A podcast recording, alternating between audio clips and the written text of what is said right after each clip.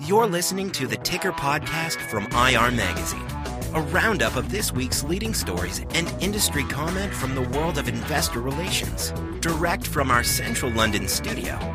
This week on the Ticker Podcast, it's an IR Magazine Awards US special as we interview some of the winners from this year's prestigious event. Welcome to a special edition of the Ticker Podcast as we share with you a few exclusive interviews with some of the best IR practitioners the world has to offer. This week, we'll be hearing from a few of the top performers at the IR Magazine Awards US 2016, which were held in March this year at the Cipriani Wall Street. First, Neil Stewart, who's IR Magazine's editorial director, picked out Nick Rowley, the Vice President of IR and Financial Communications at Philip Morris, on the red carpet to talk about the tobacco producers' IR program. Rowley spoke to him about providing access to management and what he calls a sea change year for his industry. All right, I'm here with Nick Rowley. Someone pretty special. You were nominated at the very first IR Magazine US Awards in 1996. You're back again in 2016. What do you think got you back in the in the awards this year? What were analysts and investors uh, focused on over the last year? I think they were focused on the access that we have given them and uh, just the sheer number of meetings that we've done both in the U.S. and outside the U.S. We've got a great story to tell. Uh, the underlying fundamentals of the business have been very well, and I think we've we, we had good access and good balance with our CFO, our CEO, members of the senior management team, uh, as well as the IR team. So I think there, you know, it validates all the hard work that the team has done. We have a great global team based in New York and Switzerland, and uh, I think they've all done a great job and well deserving of the nomination. Was there anything about the industry over the past year, or uh, uh, that that you know maybe made you front of mind for investors and analysts? Were they thinking about Philip Morris more this past year than, than other years? I, I think so. There's a there's a big uh, kind of sea change going on in the industry with the advent of reduced risk products. We're the first ones to come out with a heat not burn product. We've been very public about it. We've set out some targets and some goals. We've talked about the science of, of this new product, and I think that's generated a lot of excitement. Uh, we think it's a game changer for the industry. It's a game changer for the for the for the company as well. So I think that's, you know, obviously been a lot of momentum and a lot of public uh, discussion about it. So one of the awards you're up for tonight is the best use of technology and social media. Uh, what what does uh, Philip Morris do in those areas? Well, we're using we're using a lot on our website to push out. We have an excellent website that I think is addressing retail because in our job as the IR team, we're, we're pretty much focused on institutional investors. Uh, it's clearly heavily dominated, um, but we we've instituted an IR app about two years ago, which we advertise a lot and market a lot, and that's gotten a lot of traction. And I think generally just the accessibility of, of of, technology. Uh, we're also using a lot more telepresence and video conferencing to reach out to uh, to investors uh, and provide more access. So we're using a lot more of that technology. Excellent. Well, Nick Rowley, good luck in the awards tonight. It's great to see you here. Thank you. All the best. Thank you. Nick Rowley there from Philip Morris International, who with his team picked up the award for the best IR in the consumer staples industry on the night. Next up is Ellen Taylor, who's head of IR at the Citizens Financial Group, which only had its IPO in September 2014. She told Neil about why her firm's disclosures are praised by the investment community and how it competes with some of the biggest banks in the world. Ellen Taylor, Citizens Financial Group. It's such a pleasure to see you uh, back at the IR Magazine Awards. Hi, Neil. It's great to be here. Thank you so much. It's an honor. Um, tell us a little bit about your journey uh, to uh, to the awards with Citizens Financial, uh, coming off an IPO in 2014 and clearly, clearly winning praise from investors and analysts. how have you done that? Um, yeah, it's been a really exciting and um, busy, busy couple of years since uh, we went public in September 14. Um, you know, I think because we're a new company and public, uh, newly public company, um, with a turnaround story, we spent a lot of time being really thoughtful about our disclosures. Um, I'd say, you know, we we accomplished the separation from RBS in uh, about a year, which was about a year earlier than we expected to. So this year we've really started focusing again on a much more proactive and organized inve- investor outreach strategy. Um, you know, IP, IPOs aren't for the faint of heart, and so now we actually have a lot more time to be thoughtful about where we want to spend our time. Mm-hmm. And so we're doing. One of the things that came out in the survey was um, praise for your disclosure, comprehensive disclosure every quarter, and including, uh, according to the survey, including anyway, even uh, a lot of segmented disclosure, and even segmented guidance. Is that right? Could you talk a little bit about about your disclosure? Yeah, so um, I wouldn't say that we give disclosure by segment, but one of the things we have been really diligent about is because um, we are we've got a number of growth strategies across our segments. We're every quarter we provide a report card to investors around some of the metrics that we're focused on in order to deliver on those strategies across the consumer and commercial segment and then as well as the top of the house. Okay. And I think that helps people really understand what it is that we're focused on, what we believe is important, despite what's been somewhat a, a, challenging environment for financial services firms given the low rate environment. Okay. So.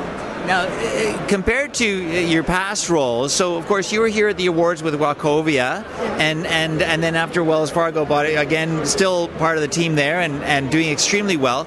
Compared to those giant firms, giant banks, you're at a pretty much smaller organization. How does what's the difference between IR then and IR now at Citizens? Um, well, there's a lot. There's a lot of difference because we're a newly public company.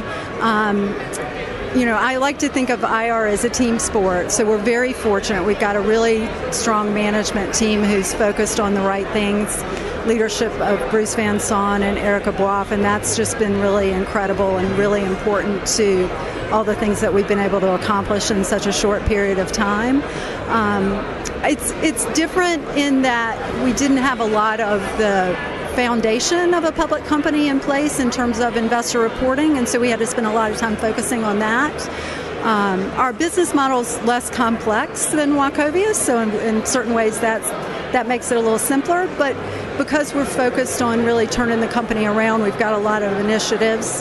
Just it, it, it means from an IR perspective, we're we ha- we're focused on a lot more things and involved in a lot more projects, which has been really interesting for me professionally and um, and it's been a great opportunity to really help the, the company as a whole and our partners across the organization understand what investors care about and what they're focused on.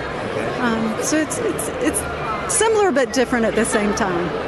Now, as you said, now you're able to settle into a group, be more proactive. Uh, uh, you know, that you're, you're, established as a public company. Any highlights looking ahead? Um, what can we expect in 2016 in, uh, in terms of uh, investor events or uh, in, in, uh, types of reporting?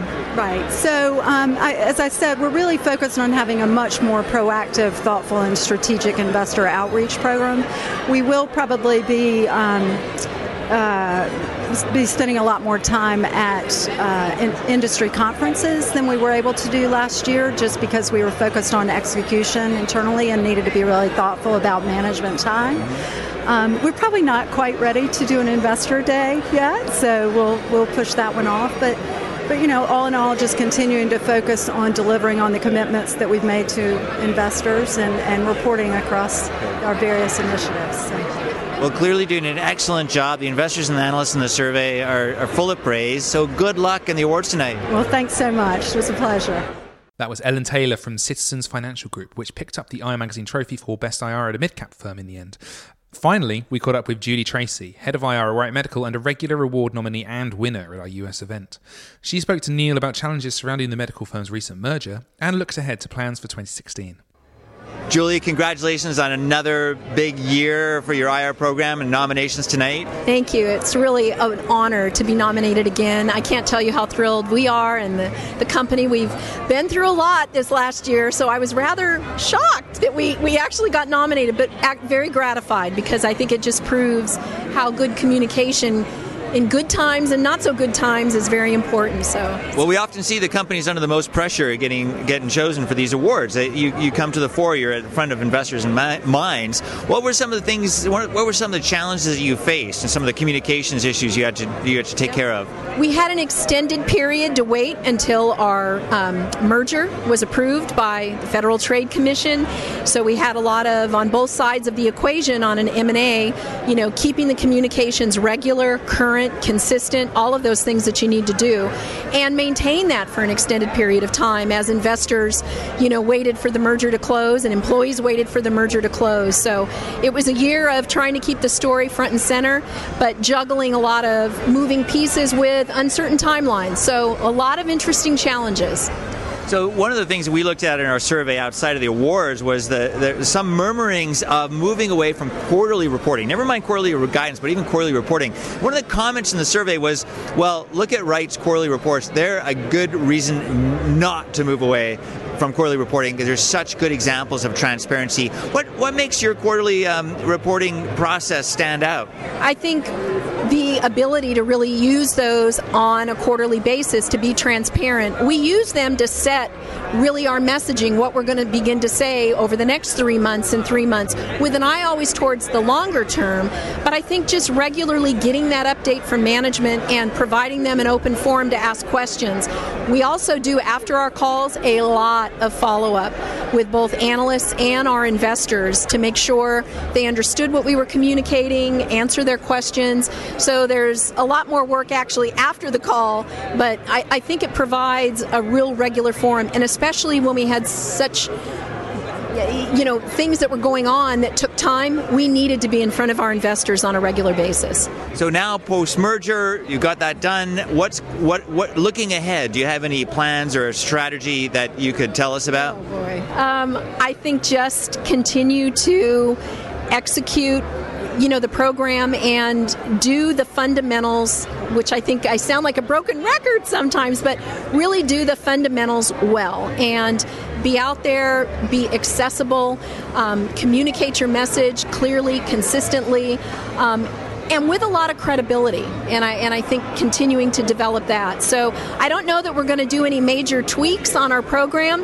but I think now we have you know a different investor base. We're a bigger company, so we appeal to a new group of investors. Some of which we're getting to know for the first time. Others who've been along with the ride for us. So all in all, I, I don't see too many changes, but we always try to do something to stay ahead of the curve. Well, good luck Thank going you. forward and good luck tonight. Thank you very much. That's Julie Tracy from Wright Medical there, which in the end won Grand Prix for Best IR at a small cap company, which it's won for several years in a row. You can read more about the IR Magazine Awards US 2016 on our website, which is irmagazine.com, and there are reports from the evening and a full list of winners, as well as the comprehensive research that goes on behind the scenes, which is contained in the Investor Perception Study US 2016. You can read a lot more about the study and order your own copy if you browse to irmagazine.com forward slash US 2016. That, unfortunately, is all we have time for on this special US Awards edition of the Ticker podcast, but we'll be back next week with the usual news and headlines. See you then. Goodbye. You've been listening to the Ticker podcast from IR Magazine. For free access to all the latest global investor relations news and analysis, register at irmagazine.com or download the app.